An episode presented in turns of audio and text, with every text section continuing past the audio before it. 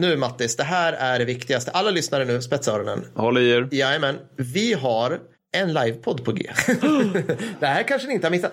3 juni på Skala 19.00 så kör vi. Och alltså så här, Mattis, min, vi, måste, vi har synkroniserat klockorna, det gör vi alltid taktiskt innan vi börjar spela in. Så min klocka är nu exakt 10.50. Det är den 12 april i nådens år 2022 när jag spelar in det här. Och vi har 75 platser kvar på Skala. Det är inte många. Nej, och säga. kommer det vara färre med tanke på att vi har framförhållning. Så där släpper vi ju eh, den 18 april. Jajamensan. Så att in nu, fort, fort, fort. Skynda, fynda. Ja, och på scenen Mattis kommer ni få träffa dig och mig, eller hur?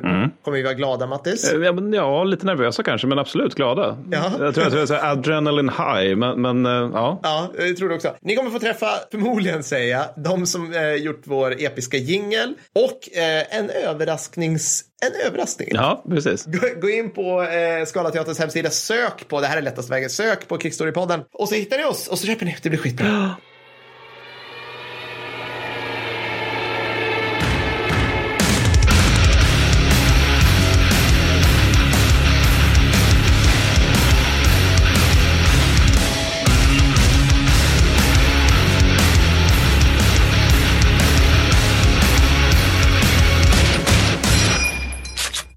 Underbara lyssnare, fantastiska patrons. Jag har bara en sak att säga. Är ni med nu?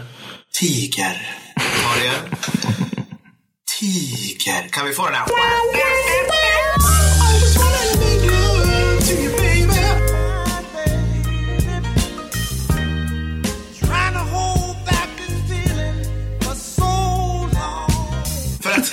Att Mattis, det här är typ det enda vi behöver säga. Vem älskar inte tunga tyska stridsvagnar från andra världskriget? Jag tänker så här som du sa i avsnitt 23. Det, det, det är det här avsnittet där vi, där vi vinner internet helt enkelt. Ja, jag tror det. Jag tror Det det. var länge sedan vi gjorde något sånt här clickbait. Jag, jag hoppas verkligen det. Alltså, så här, det. Det är ju tunga tyska pansarpatroner. Det, det är liksom om man, om man har kommit upp till maximalt level 3 på VK2-nörderiet, då är det ju här man är, Mattis. Alltså så här, du vet, du kan lite mer än polarna i högstadiet för att du har läst liksom farsans Bonnier-samling lite grann. Du har sett bilder på tiger och bara, ju större, desto bättre. Alltså, så Precis, här, ja, precis. Och sen, så, sen, så har du, sen så har du också eventuellt liksom sett hur jävla många vagnar de claimade också. Ja, ja, precis. Det är liksom, om man, man, som den här, det här har på riktigt jag och Mattis hört som så här argument. Ja, men alltså om Hitler hade byggt 10 000 tigrar, då hade han ju vunnit. Ja, ja. Men, men, men, men också, eventuellt så har, du också, har man också stött ihop med det där, för det, det tror jag är någon så här ganska vanlig grej. Det här påståendet att de är, är liksom omöjliga att slå ut. Så. Mm,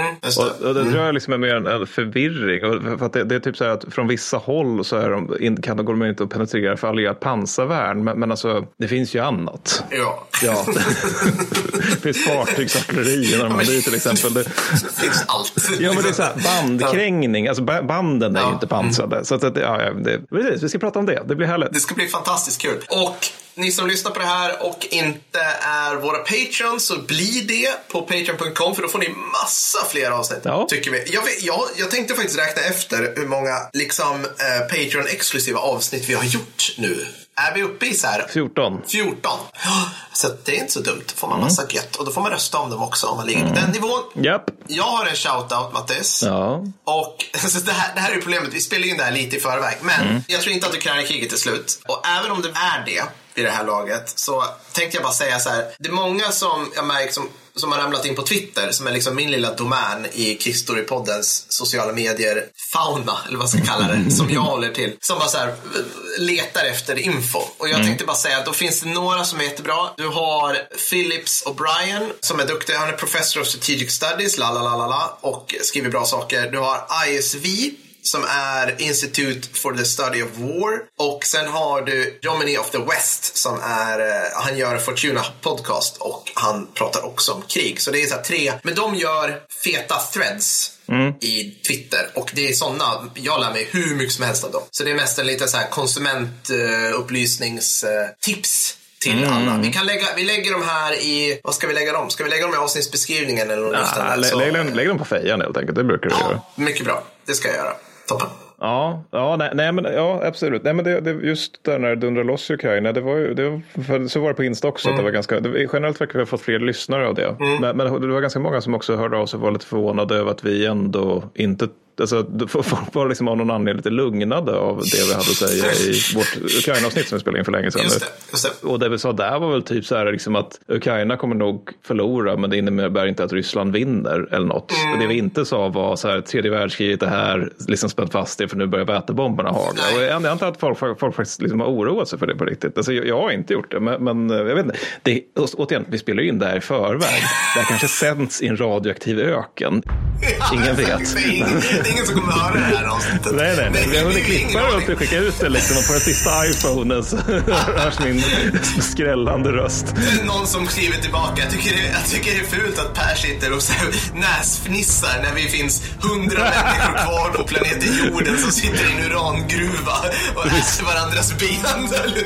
Som, så som djur om det sista vattnet som inte är kontaminerat. Ja, precis. Så sitter de och fnittrar här, tycker jag är opassande. ja. Ja, jo, precis. Nej, men ja, fast det, det är för sig också en ganska rolig sak. Det, det är att det, så här långt är det precis en individ som har haft invändningar mot att vi tar ställning för Ukraina. Och det tycker jag är mycket positivt om vår lyssnarbas. Ja, verkligen, Eh, det- verkligen. Så det är faktiskt fan, fan min första shoutout. Liksom, Mm. Hej alla vår lyssnarbas som är liksom så här benhårt på Ukrainas Ja, sida. För det är fan den rätta sidan i det där jävla skitkriget. Ja. Min andra shoutout är lite mer specifik och den är till Magnus Ronder som är från, vår, ja, som är från iTunes. Och eh, Är han från iTunes? Bor han i... Nej, förlåt. Han bor Alltså, i iTunes ja. och grejen är att om ni gillar den här podden, gå gärna in Ja. och ge den en massa stjärnor som han har gjort. För grejen är att nu har jag äntligen förstått varför jag gör det här. Det är nämligen så att om man får många stjärnor och många betyg och många kommentarer på iTunes, då stiger man liksom i de här olika konstiga, jag här förstår inte Nej. de här grejerna och sakerna. Algoritmer Algoritmer, kanske? Eller är det Ja, men alltså, Multiplikationstabellen. Man stiger i Precis, plus och multiplikationstabellen. minus. Ja. Men alltså, man, man, blir, man blir lättare att se då, Ja. så då, då sprids podden via att ni, ni är snälla och ger oss stjärnor. I varje fall, Magnus Ronner skriver med rubriken Allvar och humor. Det allvarligaste ämnet som finns tar ni upp med glimten i ögat utan att förlora inom parentes så mycket, slut parentes, the fuck, fakta.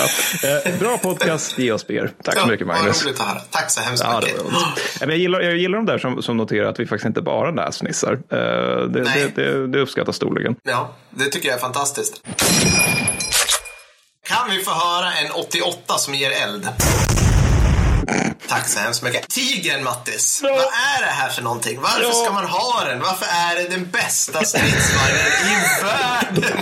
Förlåt, vi ska säga som vi alltid gör när vi pratar pansar eller flyg och egentligen också fartyg. Att Mm. kan, vi kan mer än många om det här. Men de som kan mer än oss kan så åtta helvete mycket mer. Japp. Alltså så här fruktansvärt obehagligt mycket Japp. mer. Så att förlåt er få tio stycken. Som, Ja, men alltså pansarfolket gör redo för ragea nu här helt enkelt. Men, men, men alltså, Tiger, det, det är också en lite lustig grej. För så här var det ju när vi pratade Sherman i avsnitt 32 vill jag säga att det var. För då, då var det ju att eh, jag konstaterade att liksom, vi har ju växt upp rätt mycket med, med så här, liksom, att man, man läser i med en eh, populär historia som där Sherman, rullande lik, likkista, fattade eld av enkla kastvindar och Ja. sådär. Och sen var det någon någonstans på internet som hittade typ Hunnikut eller något och bara, fast vänta, den, den var inte så dålig. Nej. Och då funkar det ju, liksom, då är internet är ganska likt Sverige Ja. på så vis. Alltså att Sverige kan ju bara håll, inta extrema hållningar. Liksom. Vi har antingen världens mest reglerade skola eller världens minst ja, reglerade och skola. är en, en tanke åt gången. Alltså Ja, så här, precis, och den byter man binärt mellan till nästa. Liksom. Exakt, och det, det är ju samma grej med, med, med Sherman här då, liksom att den går från att vara en liksom, usel vagn till att det är den bästa tänkbara vagnen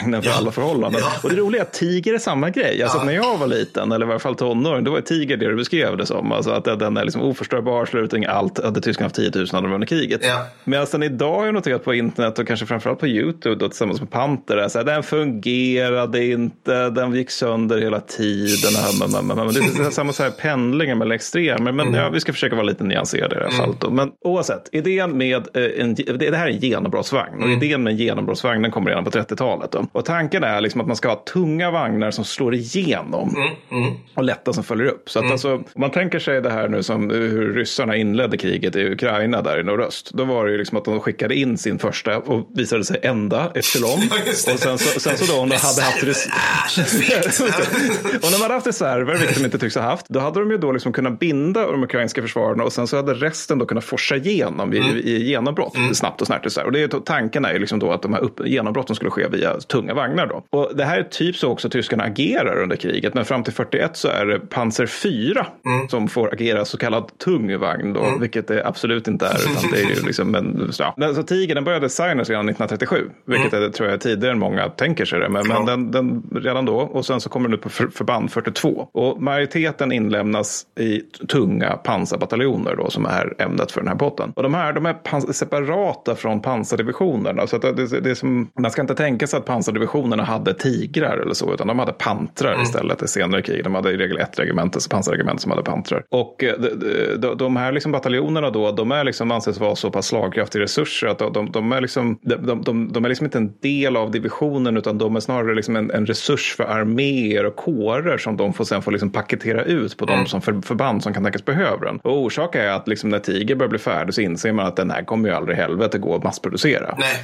den kostar Schwein mycket pengar. Den kostar så här mycket. Den kostar 400 000 riksmark. Mm. Det är en ogudaktig summa cash för det inte så tusenåriga riket. Ja, alltså det redan det. 1942. Det, du kunde få tre och en halv Panzer 4 för det. Och Panser 4 var ingen dålig vagn. Alltså Mm. Så här, vi, vi, man spel, liksom, alla säger så här, det är en sån middle of the road-vagn. Och så här, mm, ja, men med, liksom, med sin långa 75 och rätt am så knäckte den de flesta allierade vagnar. Ja, jag vill minnas att Panther faktiskt inte är så jättemycket dyrare. I varje fall inte innan det börjar liksom, liksom. Sätta på allt, allt löjlig skit som tyskarna kan fundera på att sätta på. Men vi ska ha bildförstärkare fast 45 och sånt där. För då blir det dyrare. det hjälper inte. Sluta. Nej, men, Noll men, då, då får du, nej, men, men, då, då får du ju en pan, eh, jag för- för mig att det är ungefär lika mycket stor kostnad som för en Panzer 4. Så då, då, då blir det ju liksom att du får ungefär lika mycket pantrar för det också. Det är ju en, en slagkraftig vagn. Ja, Liksom. ja, helt klart. Nej, men så bataljonerna är strukturerade kring Tiger, Tiger 1 och Tiger 2. Vi kommer Mm. kolla, komma till vad Tiger 2 egentligen heter. Och varje pluton har dock även inledningsvis de här obsoleta Panzer 3orna. Vet du det. varför? Det var någon sån här spaningsgrej, eller att de skulle liksom ha flankskydd va? Eller något sånt där. Mm. Visst, det det? visst. Mm. Så man har de här stora bestarna liksom. Ja. Och så, så har man de där då som ska precis spana eh, och upprätthålla samband en hel del också. Ja, just det, Eftersom just det. det, det när tigrarna åker framåt så kommer de ju stå där på grund av mekaniska problem. Ja, liksom. Men ja. då kommer de här lite mer eh, flexibla pansartreorna åka fram och tillbaka Ja. och kunna säga att ja, men vi är här, då och där och så vidare. Och ska de jaga infanteri också. Just vilket det. är praktiskt, för man vill ju fan inte sl- slösa 8,8 centimeters granater på liksom bara random sovjetiskt skytte. Nej. Nej, men, så att, och det, det kan jag också tänka mig att det måste ha varit dålig stämning inom bataljonerna där när det var liksom så här att ni grabbar, ni får Tiger. Ja, ja. Det här, liksom 57 ton glädje. Ja. Ni, ni får Panzer 3. Det är en lådbil som är obsolet typ 38. Alltså det, den, det, liksom, det kan, eller så illa var det inte, men, men alltså det, det måste ju ändå vara lite dålig stämning. Men, Det enda som är sämre är de här tjeckiska vagnarna vi nyss erövrade. Liksom. Ja, som vi har för att vi inte har produktion för att producera fler vagnar. Liksom. Nej, men så först har man liksom per ba- bataljon då 20 Tiger och 16 pa- eh, Pansar 3 och sen så senare har man då 45 Tigrar eller Tiger 2. Det här gäller då eh, bara sex bataljoner och det är först mot slutet av kriget så det är egentligen liksom Ja, kommande. Och det här är då på pappret. Ja, för att ja. alltså Tysk pappersnumerär överensstämmer aldrig med vad, hur- liksom, den faktiska numerären i fält. Då. Och totalt så är det 14 bataljoner som upprättas under hela kriget. 11 till HER, 3 till Waffen-SS och eh, en av dem från armén då går också rakt till Grossdeutschland-divisionen. Vilket är lite intressant, för vi har pratat om det här med elitförband och att de inte finns. Och Grossdeutschland-divisionen är fan med en svart, svart svan. För att de får alltså i egenskap av division en permanent tigerbataljon som är bara en del av förbandet. Det är alltså inte en kårresurs utan det här är en del av den här divisionen. Så Grossdeutschland, ja okej, fair enough. Eventuellt ett elitförband då. Och så brandkår på östfronten hela vägen bakåt i princip. Ja, alltså de, de var rätt duktiga generellt. Så. Ja, vi får köpa det liksom.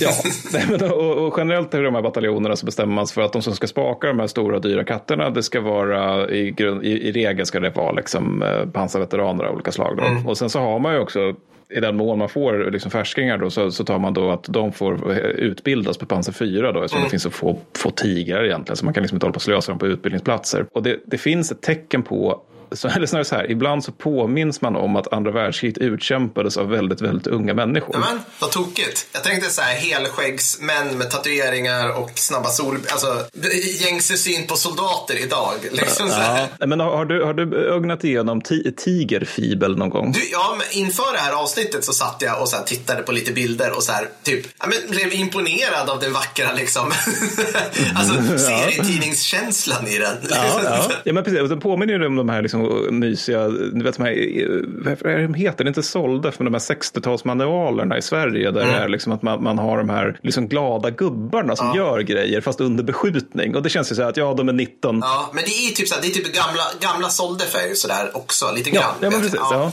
Det är ritat mycket, det är så, ja, är... Noterade du en grej som sticker ut lite grann, Tigerfibel? Ah, vet inte riktigt. Ja, det, det är de här nakna kvinnorna, eller halvnakna kvinnorna. Åh, såklart.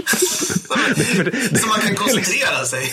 Ja men det är verkligen så. Nej, det är, nog den, är liksom, den är saltad med lättklädda Ja. damer för att de jävla tonåringarna ska liksom förbli koncentrerade. Och så finns det så här liksom förklarande bildtext där det är liksom 501 tigerbataljonen har nu ställt sig på, på skjutfältet för att öva skjutning mot mål. Plötsligt dyker en enorm halvnaken kvinna upp på fältet. Nu är matteproblemet. Hur hur högt måste du elevera kanonen för att träffa hennes byst?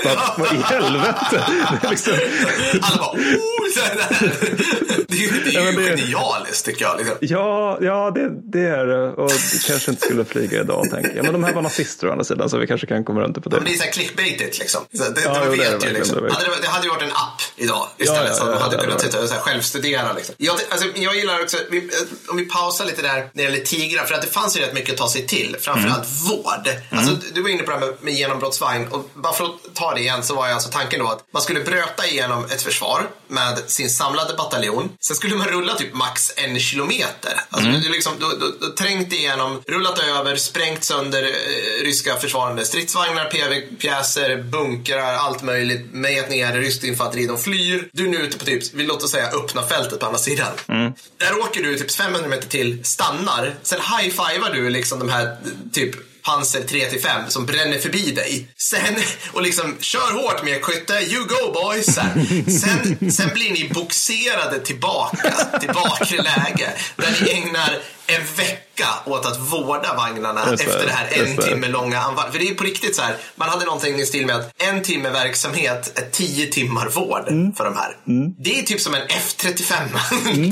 det är det, liksom, det, är så, det är så sjukt mycket vård. Och det, det här vet ju alla, alla som ens har hållit på med pansar, det vill säga alla ni pansarmänniskor, ni är, är ju väl medvetna om det här. Men jag, jag är osäker på om alla andra dödliga Mm. eh, som mest sprungit runt i skogen och bara vadå, det tar, tar väl en kvart att vårda min AK5 och typ en, en ja men ett GRG, då tittar man in så här, bor en ekorre här? Nej, jag är färdigvårdat. Inte riktigt så. Nej, stridsvagnar, Banden är ganska tunga om inte annat, ifall man ska rengöra dem. Ja, men lite så här. Alltså, du ska, ja, här. Men då, det är roligt. Jag har ju jag har varit på stridsfordon 90 och det är ju verkligen. Man står där och håller på med så här eh, läsklina med liksom eh, det här lilla pappret som man drar du vet genom pipan för att rengöra. Ja. Och sen tittar man upp och så gör de exakt samma sak på automatkanonen. Bara att den är mycket större. Ja, Alltså, just det, men det har jag sett bild för på. De, de håller ju också på Den ska ju också rengöras. Liksom. Det är jätteroligt. Men det är lite lustigt när du nämnde det med att de, de ska, tanken att de ska anfalla. För att det, det, man kollar de här så att, tidiga manualerna för, för hur man tänkte använda de här bataljonerna. Det står typ ingenting om försvarstid där. Nej, precis. Och det är ju lite olyckligt för när de kommer ut på förband, Ja. det vill säga sena 42. Ja. Det är liksom i slutfasen av när tyskarna överhuvudtaget anfaller. Ja. Efter det så är det så här lokala taktiska anfall och motstötar. Men, men det, det de gör, bataljonerna, är ju framförallt försvarstid. Så de får typ liksom lura ut det under krigets gång. Hur gör vi det med de här grejerna? Liksom, vi ska återkomma till det. Men Mm. Ja, de det bara- sant. ja. Men du, du så, vi måste ju snacka lite battorgen för det här är sjukast i världen. Kom ihåg nu att jag sa så här, alltså vårdintensiva. Hur, hur, många, hur många man är det i en tigerbataljon, Mattis? Eh, då ska vi säga fem, fem per vagn är det väl. Och sen Ja. så är det 45 vagnar. Så att då är vi uppe i uh, Mattis räknar. Ska vi se. Mattis räknar in. Peppe Silva. Ja, men då blir det väl 180 plus 45 så att det blir 225 bara i vagnarna och sen så ska de ha understödsmanskap. Så säg då att vi generöst då, säg att de är 500. Ja, precis. En, en bra gissning. Då kan jag berätta för dig att de är 840 man. Det är fler. Det är fler. Eh, det, det här är från våren 43 då. Eh, det ger nästan 19 man per vagn. Så du har fem som kör och sen har du då 11 pers, nej vänta jag kan inte räkna, 14 pers, förlåt, som va, står utanför då. Eller vad gör de? Jo, jag Titta på den. De, de, de, de uppmuntrar den. Ja, jag. Go, go, Panter! Du kan, du 300, kan, du är 314, vacker. Kör, du kan! Vill du ha vatten? Här, du, du tar... Nej, Jag nej, vill generellt att krig ska bli mer som Oprah Winfrey show. Att man liksom är så här med lite you go girl. Ja, jag det borde vara mer sånt faktiskt. Nej, men då ska, alltså så här är det. För att du tror säkert att det viktigaste fordonet i en tung stridsvagnsbataljon är Tiger, kanske. Mm. Så är det inte. Jag ska bara säga att det viktigaste fordonet ever är Schwerer Zugkraftwagen 18T SD.KFZ 9. Det vill säga stridsvagnsbärgaren. Det rullar av tungan det där. Ja, av vilka bataljonen hade mellan 6 och 9 spridda på tre olika enheter. Du har Workshop Company och du har liksom Recovery Platoon och du har, du har, liksom, du har en uppsjö av liksom subdelar. Det här kan vi säkert lägga ut på någon form av sociala medier. Det här är i klassisk tysk anda på tok för få alldeles för svaga för att bärga tigrar. Man sa helt enkelt så här, ska vi ha någonting som är tillräckligt bra? Nej, vi kommer aldrig bygga något sånt här tungt. För att när tigern började skissas på så var man runt så här 40 ton. Eller liksom, ja, någonstans där. Det fixar en, en, eh, en Zugkraftwagen, alltså vad ska vi kalla det för efter det här? SDKF 9. Tigern väger ju då som sagt 56. Ja, så det krävdes minst två, oftast fler, för att dra upp en tiger ur leran. Det vill säga, behöver, om tre vagnar behöver bärgas under efter en strid, vilket inte är orimligt med tanke på, vad ska vi börja med? Bandkrängning, bandbrott, eh, olika typer av skador. Alltså, så här, då har vi inte ens inne i stridsskadorna än. liksom. Överhettade motorer, det var skitvanligt för de för tidiga tigrarna. Otroligt, otroligt vanligt. Alltså det fanns massa sådana här. Då går alla bärgarna åt. Mm, bra. Så tigrarna själva, de var, och det här står nog i tiger, Tigerfibel, att de var förbjudna att dra upp kamraterna för att deras motorer var för svaga för en vagn. Alltså, så, tigerns motor var under hela kriget för svag. Det var, det var en sån här Maybach 300 hästars någonting, någonting diesel eller bensinmotor. Mm. Återigen gjord för en vagn som vägde 45 ton. Nej, men det är så roligt där, för att det är ju kul det här liksom, att tyskarna får det här 42 då, att okej, men det, här- alltså, de är för svaga motorerna. Ja. Lösning, gör vagnarna allt tyngre under krigets gång. Ja, Alltså, jag tänker på ja. där jagdtiger, de här jävla monstren, alltså, så här 70 ton fast med typ en motor för en pansar 1. Ja, men så, så hela, alltså om du kör tiger eller är i en tiger, det, det, det du har konstant i öronen är för att motorn går på maxvarv. det är det som gör att den efter typ så här, en, så här, 10 kilometers marsch då hoppar motorjäveln upp ur så här, motorrummet. Tyskarnas lösning, Mattis, vad är det då? Jo, det är såklart inte så här, hörni, vi måste göra starkare motorer. Nej, nej, nej. De gör klassisk tysk ingenjörsanda en he- alltså ett mekaniskt underverk till mobilkran som upprättas i fält. Som, som liksom, det finns, vi lägger upp bilder på det här. Som, som liksom kan lyfta, den är stark nog att lyfta ett tigertorn. Alltså tänk er nu, tänk er typ en byggnadsställning som ni sätter upp när ni ska liksom panela om kåken. Alltså det, det ser inte mycket mer ut i världen än det. Det är liksom ett fackverk. Och så ställer, kör man in en tiger under, så lyfter man mot, motorn. Och då kan man säga, ja, nej men Vi har skitsvaga motorer, lösning. Vi gör det bara enkelt att byta motor istället för att göra en ny motor. Bara, eh, men då är vi ju där igen, att så här, underhållet är helt... Och återigen då, hur många sådana här kranar orkade man bygga? Ja, Åtta. Men alltså- för få. Alltså, Ja, liksom, allt är för få i det här. Ah, och sen allting också då, till skillnad mot de britt, de allierade stridsvagnsbärgarna, så var allting softskins. Alltså det är lastbilar. Allting var- allting förlåt, softskins, alltså obepansrade fordon. Ja, ja, mm, Så då ska du alltså ta din otroligt värdefulla och fåtal byggda eh, SDKF 9, alltså din stridsvagnsbärgare som en halvpansarbandvagn. Köra in med den bakom eller i närheten av en tiger som har havererat. Vad är en tiger på ett slagfält? Jo, det är en förbannad kulmagnet. Ja. Alla fordon är kulmagneter i krig. Och sen ska du bärga den här. Du sitter kabbad. Det finns inte något tak på den här. och så ska du, Heinz, Fritz och Fredrik liksom hoppa runt och bara ja, tar du kabeln eller? Åh! Boom, alltså det är, ja, haveri det, det känns som att det här är ett avsnitt i sig nästan. Alltså så här, Ja, bär, bärgnings, bärgningsmanskapet, de så obesjungna hjältarna i alla armé, arméer. Oh, ja. Alltså vara mekaniker, alltså det, det bara, man, man kan läsa den här av, vad läste jag senast, Otto Karius bok liksom. Alltså, det är liksom vård, vård, underhåll och vård. underhåll, vård och underhåll, vård, underhåll, rep. Den, den, den boken heter just nu på engelska också Tigers in the Mud. Ja, det, det, det känns som att det inte är en hel slum, slumpsum. Nej.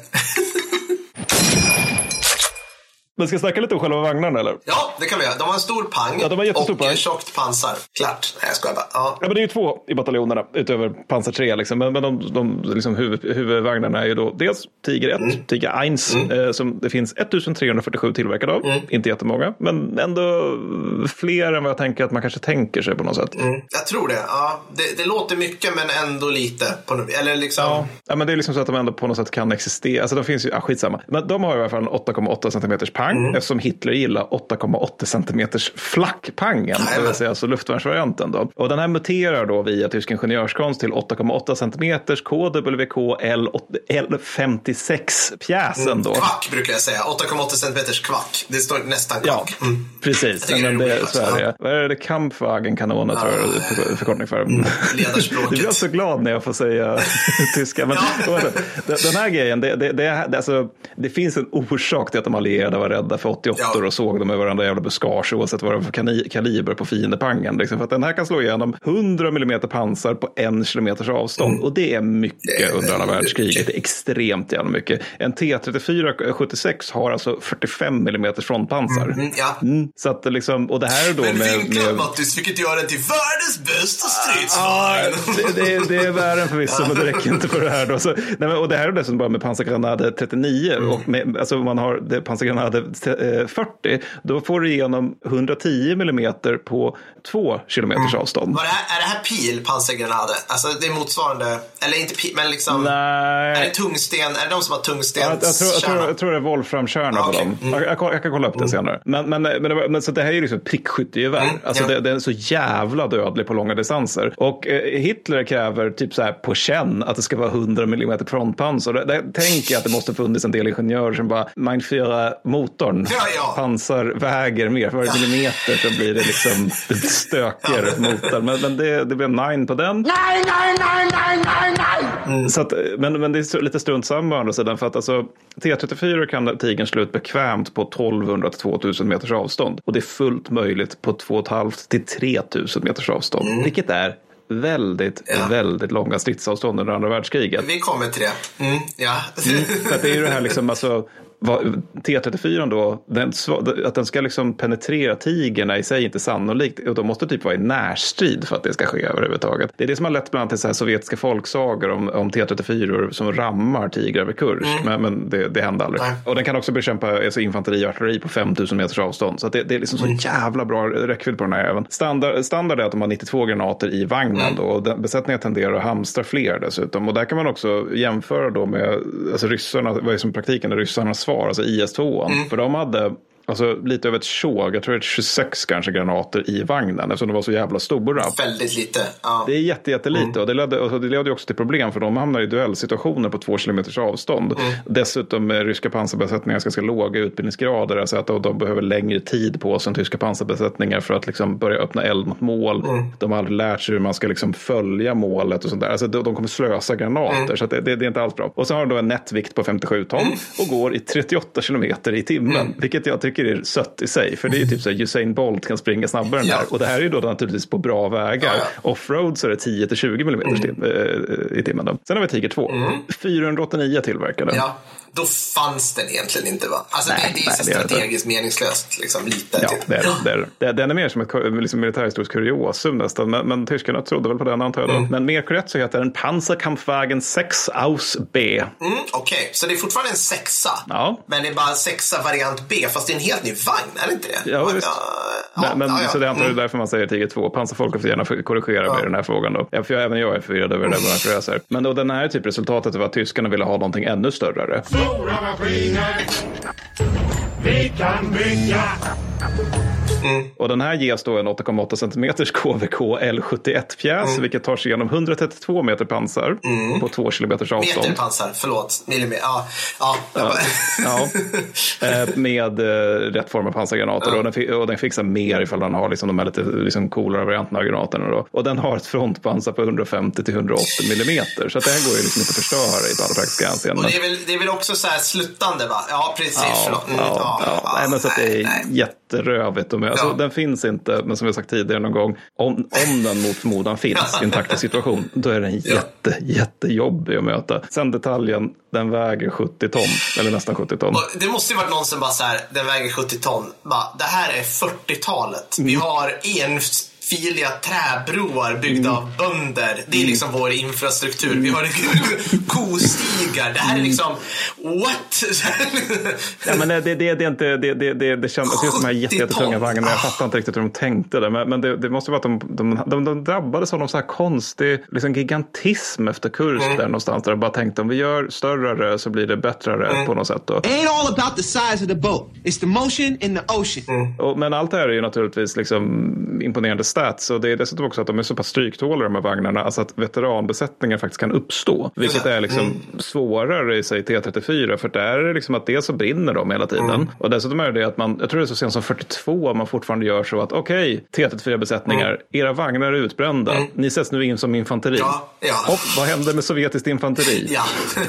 Ja, precis. Som vete på sommaren skola det skördas av... av ja, Ja, men, precis. precis. Nej, men, nej, men så då finns det liksom ingen veteranbesättning. Och det, alltså det sent i kriget som ryssarna har, har, det här problemet med att ingen vet hur deras vagnar fungerar för att alla är nya. Mm, Liksom. Men då kommer det om det finns problem med den här vagnen, då gör det naturligtvis det som du har antytt. Det kräver det konstanta un- underhåll Ja. naturligtvis. Och det är också att den har ganska kort aktionsradie. Ja. Mm. Och där tror jag du kommer återkomma till. Men det är för att den vill ju inte marschera på grund av svag motor och hög tyngd. Mm. Vilket innebär att den helst vill åka tåg. Vilket gör att den är liksom dels ganska bunden av att det finns rälsar. Mm. Och sen så är det då liksom en ganska kort område liksom bortom rälsen då där den kan operera Mm. överhuvudtaget utan att den, den sprängs av sig själv.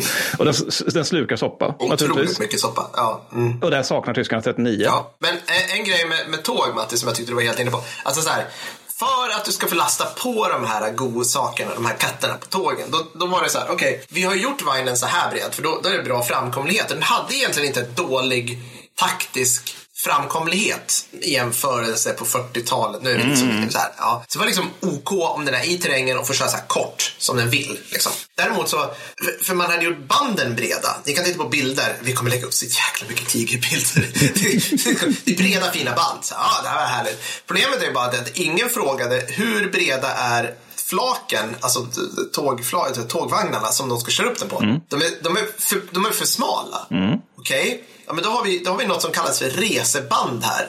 Vilket gör att besättningen alltså kör fram till tåget från fabriken i praktiken. Måste byta band. Och jag, alltså, det här är svårt att förklara hur jobbigt det här är. Alltså, det, det är liksom, det, det är, jag tror de väger sammanlagt tre ton per band per sida. Ja, jag har för mig det så också. Du ska rulla, då ska du alltså du ska slå loss det så att du kan liksom rulla ut det i två strängar. Så det här finns bilder på också. Och sen ska du haka på då resebandet där fram så att den fortsätter rulla framåt och att den kör över. Och sen haka i igen så att, det, så att nu har den nya band på. Du har bytt däck på den. Du har bytt vinterdäck höll jag på säga. Och sen de här, de här marschbanden då. De ska du då rulla ihop och lägga på flaket. Allting det här gör du typ fucking manuellt med fem pers. Alltså det är så, det är så, så här, alltså det är så ryggbrytande drygarbete så jag inte vet vad jag ska ta Och när jag såg liksom, när man var här, eh, när man såg vagnsbesättningen höll på med stridsfordon 90, då såg det jobbigt ut. Och det är inte i närheten av så jobbigt som det här liksom. Men, men tänk också liksom när det här sker under liksom, säg, reträttstrider 43 eller någonting. Ja, där ja. måste få bak vagnarna. Ja. Där liksom ryssarna kommer. Det, det är liksom ganska Ja. stressigt nu. Så det kanske Ja. börjar liksom lobbas ner artillerigranater kring Precis. järnvägslinjen. Alltså. Inrangerbar gård är liksom så här, ni måste, kan ni vara klara på 10 minuter? så här, det var bra. Nej, men ta bara de här tre tonsbanden, slänger upp dem på axeln och bara hojt! Vi löser det via uppdragstaktik. Vad är uppdraget? Ja. För det är magiskt med uppdragstaktik. Ja, det löser allt liksom. Ja, men det, det är också, det är också rätt intressant det där generellt. För att alltså, det, det känns också som någonting som tyskarna inte alltid tänkte allt för mycket på. Det är med reservdelar. Ja. Alltså, de krävde alltså, tydligen fyra gånger så många reservdelar per vagn som, ja, men som en eh, vanlig vagn. Eller liksom som en, en, en inte jättetung vagn helt enkelt. Bara för att den är så vårdintensiv i grund och botten. Ja, verkligen. Alltså, jag tänkte, men det, var värre, det var ju säkert värre då än vad det är idag. För idag må hända är vagnarna mer, kom, mer komplicerade. Alltså att de kan, göra, liksom, de kan göra mer och ha mer elektronik. Men de är också samtidigt, liksom, någon har ju någonstans tänkt till att det ska vara rationellt på vissa sätt. Och jag har ändå hört att idag så tar liksom en stridsvagn 122,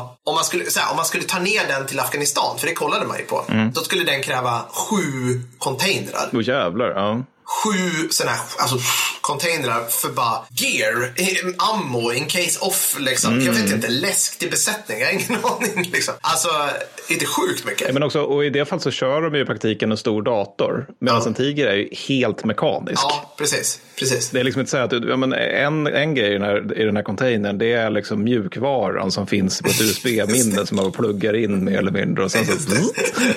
Här vi containern och så är det hyllor av USB-minnen. Sa du, reserv-USB-minnen? Men, men, men, men, tigern är ju liksom att det det här, du ska med varje enskilt kugghjul liksom, och många av dem dessutom. Ja, det är sjukt. Gösta Makofot hörde precis av sig över Knastrelina lina och påstår att han köpt inom citationstecken en Tiger 2 från Bavington Tank Museum och nu erbjuder han sig att foliera härket i KHPs logga. Underbart Gösta, tänker vi. Vi tänker att detta låter fantastiskt och vi dels kan fylla bakpansaret med en massa goa patrons och glider runt typ med en 56 tons T34-dräpare på så här i Rättvik Classic Car Week och Power Meet eller varför inte bara Sveavägen upp och ner i Stockholm några gånger. Fett! Om vi skruvar på högtalare kan vi blasta Eddie Meduza blandat med Wagner och stryka under Stadt Larsson. Alltså, det här kan inte bli bättre. Mattis, du har väl redan införskaffat en halvpansarbandvagn från en tysk lada att ha som följebil va? Jajamän. Ni hör, sommaren blir otrolig. Skriv upp er nu. Yeah.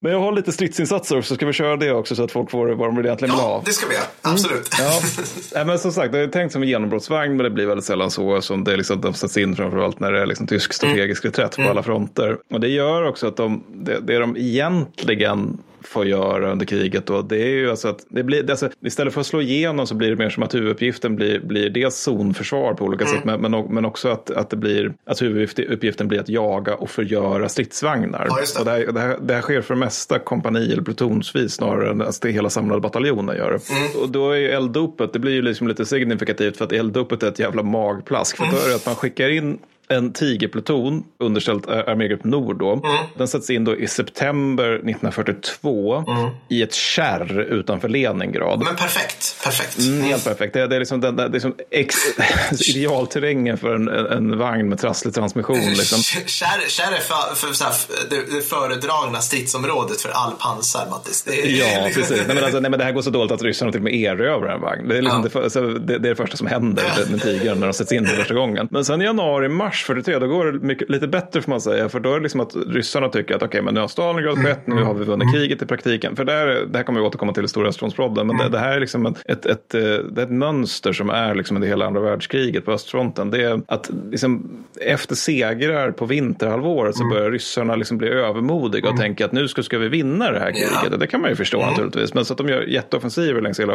hela fronten då. Och så även då eh, mot Ar- armégrupp Nord. Och då, då är det liksom mer eller mindre samma punkt som när man hade elddopet. Och då är liksom ryssarna oförmögna att slå igenom de här tigrarna som står och ska hålla då deras pansar. Så, och de bara angriper över öppen terräng dessutom. Vilket också känns som så här, det perfekt recept för seger i grund och botten. Så ett kompani tigrar tappar då eh, sex tigrar. Jobbigt, det, är ändå Ja, liksom absolut. ganska många så. Mm. Kan du gissa vad de slår ut? Sex, tio, man kan slå ut tre, fyra var då, så kanske... Ja, per räkning. Lägg in per räkningen.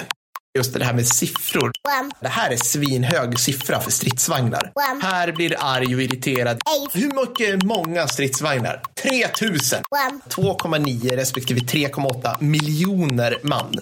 13 000 T72 i Östtyskland.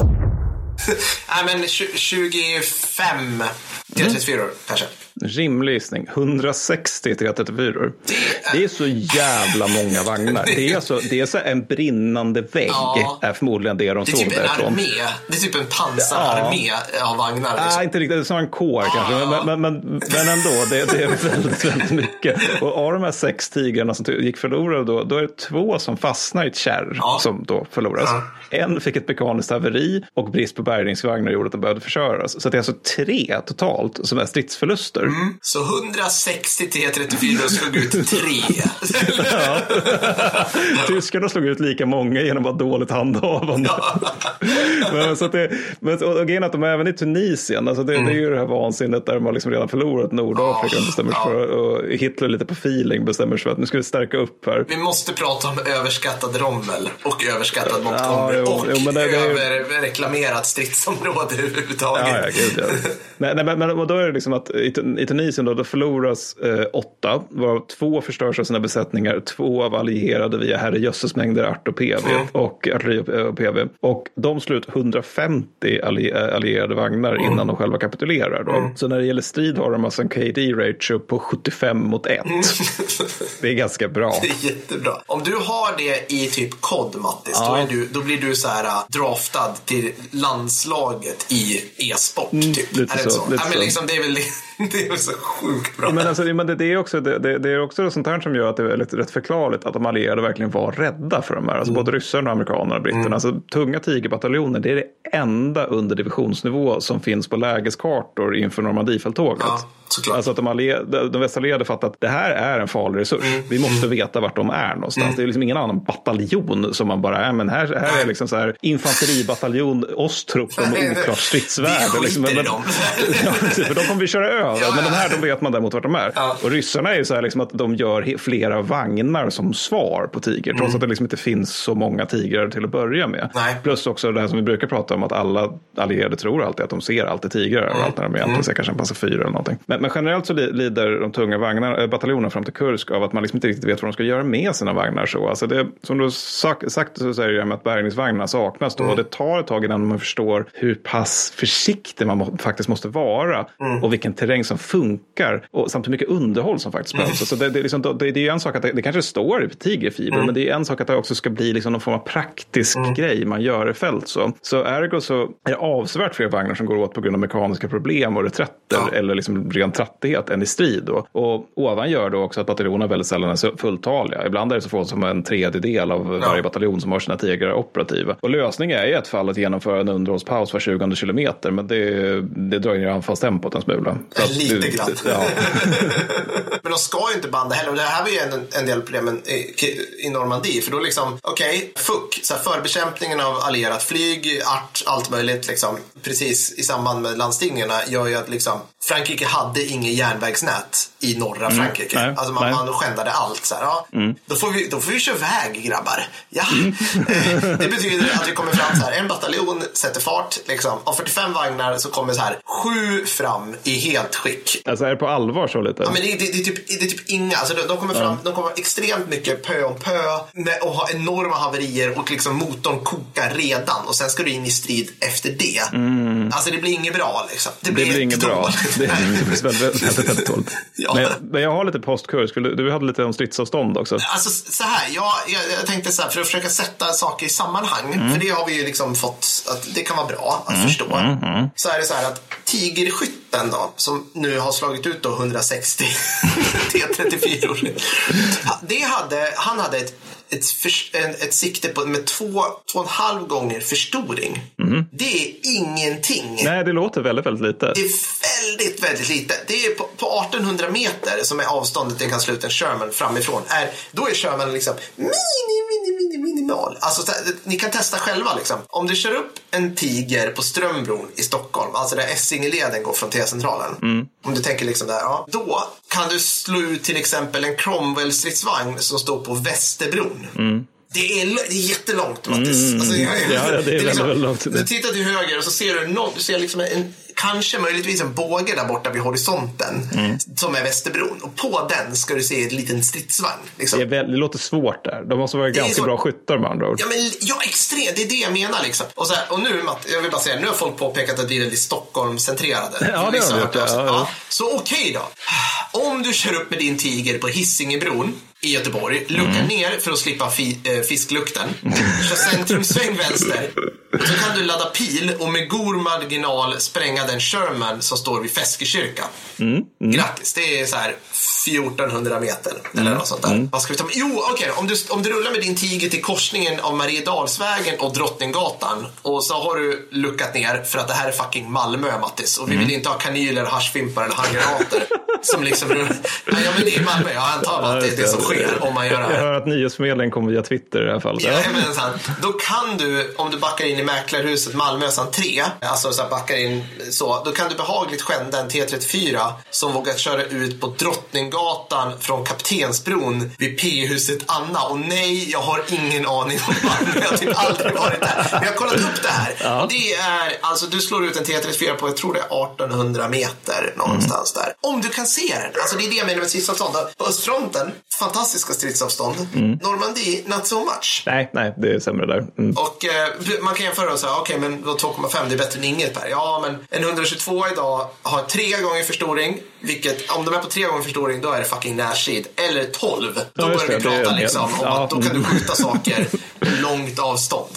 Liksom. Ja, att- ja. ja. Alltså det, det måste vara så inåt helvete vassa skyttar. Alltså för att, ja, Ja. för det är också, också att de i regel bekämpar rörliga mål också, eller i alla fall ofta gör det. Ja, jag ser framför mig, du vet, rök, alltså damm. Ja, ja visst. Du, du har en vagnchef som skriker på dig. Du har liksom du har föraren som skriker scheisse och så ska du sitta där och titta in ditt sugrör. På, eller, och det, ingen gyrostabbat, ingenting. Liksom. Nej, nej.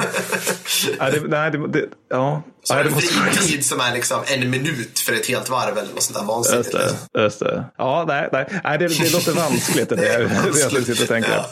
Men ska jag köra lite postkursk eller? Ja, ja, gör det. Men alltså grejen är att eh, tysk produktion, de, de har ju inte tagit det här kriget på allvar egentligen först 33, 43. Alltså det, det är ju första året de börjar ta östfronten på allvar. Nej, det, det, är en rolig, det är en rolig fakta-grej som folk ofta glömmer. Ja, men det, det är liksom nu, nu ska vi ändå Ja. koncentrera oss på östfronten Ja. här. Liksom innan har vi mest hoppats på att det ska gå över sig Eller själv. kriget överhuvudtaget. Alltså Ja, krigsekonomin kom ju inte igång förrän 43 liksom. Nej, men liksom vi bara, om de bara slutar vara, om vi ber dem snällt så, om vi är Ja. jätteläskiga så kanske de slutar vara jobbiga. Ja. Nej, men, så, men så tyska produktionen kommer igång på allvar 43 och framåt och det är ju stort på grund av satsningar som man har gjort liksom, innan samt försök till standardiseringar. Jag säger försök här nu. Ja. Och ergo så ökar tigerproduktionen då, vilket innebär att fler tunga bataljoner uppstår. Och då är det här nu att på östfronten återigen så är det, blir det ju framförallt då, eftersom det nästan hela tiden är reträtt 43 då, eller i alla fall från sommaren och framåt, så blir det ju liksom reträttstrider, zonförsvar och så vidare. Och det här passar bra till till så mått att det finns jättemånga sovjetiska vagnar att skjuta på. Alltså att östfronten är bara ett stort hav med T34 som rör sig västerut. Target rich environment. Ja, men det är ju det. Så det, det passar tiden ganska bra för det. Så också de öppna fälten och sånt Ja. där. jag. Men, det passar mindre bra eftersom det tempot striderna gör att man inte har lika mycket tid till underhåll. Då. Också det, och dessutom är det här med att man också måste forcera broar. Jag Mm. vill minnas att det är liksom vid Kursk, där, om det är uh, arméavdelningen Kemp tror jag som har tigrar. De, jag har för mig att det är alltså första dagen de ska över en bro. Och det första som händer är att en tiger går igenom den bron. Och så Såklart. tappar de timmar under det här avgörande slaget på östfronten Ja. som Ja. naturligtvis var av att liksom försöka få upp den. Då. Jag för att det var så.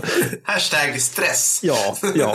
Nej, men och jag också att de, ska, de måste liksom f, bara passera över stora ytor medan de retirerar, vilket inte heller passar den här kinkiga vagnen speciellt bra. Och ett problem är här också att det är betydligt lättare att bärga vagnar när man anfaller än försvarar. Just det här är det. nå- alltså, alla tänker sig av någon anledning att det alltid är så att man förlorar mer saker och folk på att anfalla. Mm. Och men det gäller i regel på taktisk nivå. Alltså, man, är det- om när, när det handlar på operativ nivå, om du får till ett genombrott och anfaller, då Mm. kommer du inte alls lika, lika, stor, lika stora förluster som den som försvarar. För den Nej. som försvarar kommer utplånas. Och när det gäller det här med stridsvagnar är det samma grej. Alltså att om du anfaller, då har du ju den tagna terrängen. Mm. Så då kan du i lugn och ro liksom baxa undan de vagnar du har förlorat. Mm. Medan liksom, medans de du försvarar, då retirerar du. Och det gör att du inte kan baxa undan vagnarna. Det finns ju det här klassiska, alltså hur många krig och strider och slag har man inte läst om där liksom, och de tappade allt sitt tunga artilleri. Eller Ja, du vet, ja, de visst, tappade visst. Mm. det och det. För att de, de kan inte dra undan det. Alltså de hinner inte. Så det, det är otroligt. De slår sig ur en ficka, men måste lämna kvar all sin materiel. Liksom. Precis, precis. Mm. Och då har man bara en hög soldater med gevär. Liksom. Och det, Precis. sådana finns det gott Ibland har de inte ens gevär och vet du vad de är då? Då är de scouter.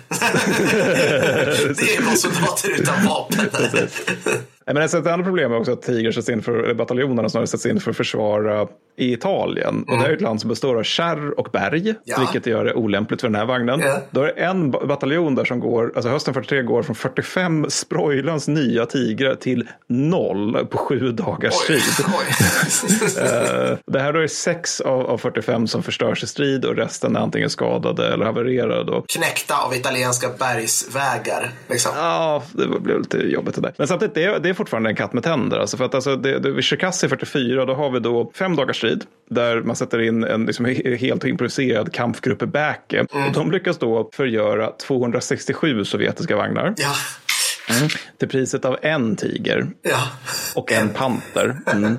Det var nämligen så att den där kampgruppen bestod av dels 503 tunga pansarbataljonen och dels 23 pansarregementets andra bataljon. Då, så det där finns pantrar med i bilden. Så att en tiger då mot 267 sovjetiska stridsvagnar då som försvann. Den här tigern, den förstördes dessutom av en panter. Va? Det förstördes Ja, det var- som en panter? Ja, Alltså, pantern råkade våga, våda beskjuta den. Så, nej! så, Nej, vad surt! ryssa- så ryssarna slog ut den, en panter. Så här, hur dåliga kan ryssarna vara? Alltså, så alltså, här, ju- ju- just, just i sammanhanget tunga bataljonerna, så man kan ju förstå de chaffisarna eller de vagnsbesättningarna Ja. var sådär, vadå vi förlorade Ja. kriget? Ser ni där, liksom, den här väggen av brinnande sovjetiskt stål? Det var, reträtt, varför då? Ja, men de high-fivar skitbra varandra in i vagnen och så kommer någon ner och bara Vi måste retirera, det går åt helvete. Man bara Men... men De har, alltså, har du det, sett det, det här är väl lugnt? Liksom. Jag fattar inte. Vadå? Jag kan inte höra vad du säger för att jag har så många järnkors för öronen. Liksom. Ja. Nej, men, så att, men, men samtidigt är det ju så att 42-43 är liksom high point för Tiger, Mm, väldigt tunga bataljoner. För 44-45 så går det lite sämre för då har ju liksom, ryssarna har ju IS-2 och britterna Firefly Mm. och amerikanerna har all eldkraft i världen. Och bataljonerna här de börjar bli nere på så här riktigt jävla ledsna KD-ratchets i stil med ja, men 6 till 1 under bagation, Mm. Ja, vilket är oerhört dåligt naturligtvis. Ja, 4 till 1 i Normandie, vilket förvisso är då så att när det gäller strid så är det 10,6 till 1 då, Ja. alltså mot amerikaner och britter, Ja. vilket jag tänker ändå liksom var i helvete. Och, i, och så säger 10 till 1 i Ungern, ska vi se här, Ungern 45 var det ja. 10 till 1 i 45. Där, liksom, där de tigrar som fanns kvar hade inget bränsle, kördes av 16-åringar och liksom... Eh, no, Inga legeringar kvar eller Wolfram och liknande. Precis. Nej. Vad bra Nej, precis. Ja, men, det, där, det där tänkte jag, alltså, vi, vi, vi kan stanna där lite grann för att vi har ju vi har en bra vagn. Eller det är en farlig vagn mot andra vagnar. Men det är också någonting, vi, vi vet ju lite grann att tyskarna är ju vassare. Alltså för, jag tänkte förklara den här vansinniga kill, kill death ratio så kan vi säga så här. Hur olika länder ser på pansar. kan vi få höra 88 igen?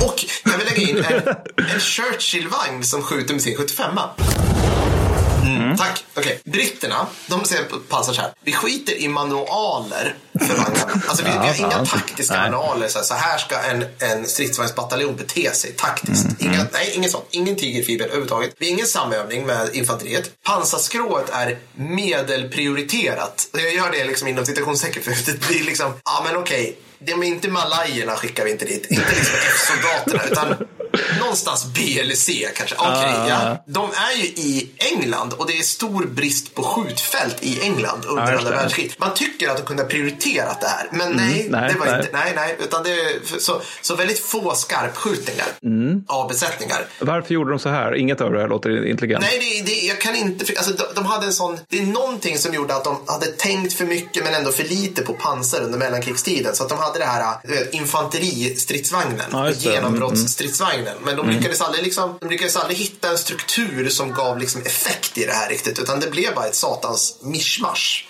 Sen gjorde de till slut bra vagnar. Men Churchill-vagnen, de senare varianterna, är bra. Mm. Med liksom rätt ammo och sådana här saker. Men liksom hur som helst. Och sen var det det här också. Det var bara vagnchefen som fick taktisk utbildning. Ja. Det här är problem för vagncheferna i alla arméer under hela kriget lider mycket, mycket mer risk att bli förluster. För att de är Mm. uppluckade och de vill titta. Liksom. Mm. Och då blir de, får splitter eller blir skjutna. Eller så här. så då, i vanliga fall då så tar man upp skytten att bli vagnchef. För skytten är, så här är i Sverige fortfarande, jo det är det, det är liksom Steff vagnchef, alltid. Och liksom får takt, liksom taktisk utbildning och är med liksom. Men absolut inte för britterna. Då är liksom, det är vagnchefen som har taktisk utbildning. Skytten, han kan bara skjuta. Han förstår inget annat. Wasn't that better?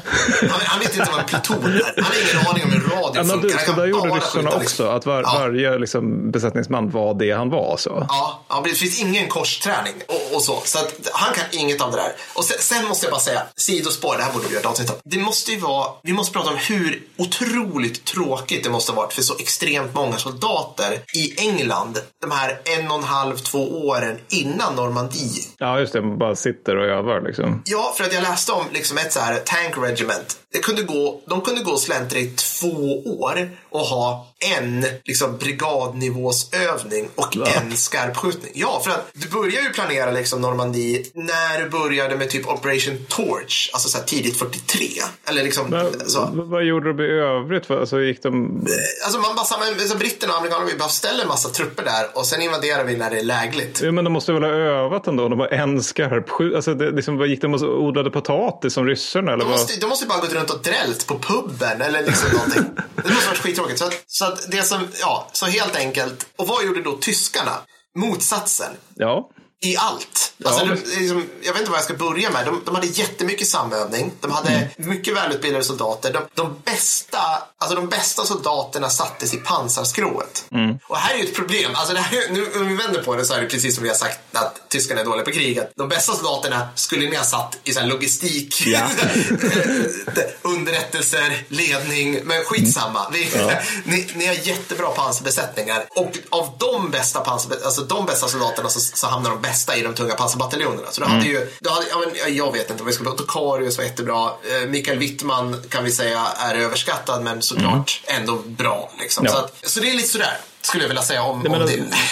Ja, men alltså, men, det, det är bara om man ska ta ryssarnas del så ja. det, det finns någon, jag minns inte vad han heter nu, men det, det är någon rysk pansarchaffis, en av de här, för det var var fjärde överlevde kriget av de tyska, ryska pansarbesättningarna. Så när han kommer till, jag tror det är Grafenwörth till och med, i Tyskland, där de fortfarande har pansarövningsfält. Och då ser han liksom de här tyska skjutbanorna där de har liksom så här rörliga mål Ja. som åker fram och tillbaka som, som besättningarna kan liksom öva på. Han tittar på det bara, det här har vi inte hemma. Nej. För där är det så här, vi går till fabriken, alltså bokstavligen talat, den, och sen så får vi köra i någon vecka, liksom, vi får skjuta kanske en granat var och sen är det bara skarpt efter Mm. det, sen är det bara att ut och köra. Men ska vi köra en liten utvärdering som avslutning då? Yes, hur bra var den? Ja, hur bra Eller ska var vi utvärdera Precis. varandra? Mattis, jag tyckte du tappade lite energi där. Fast Ja, jag blev det lite hungrig här. Så, ja, nej.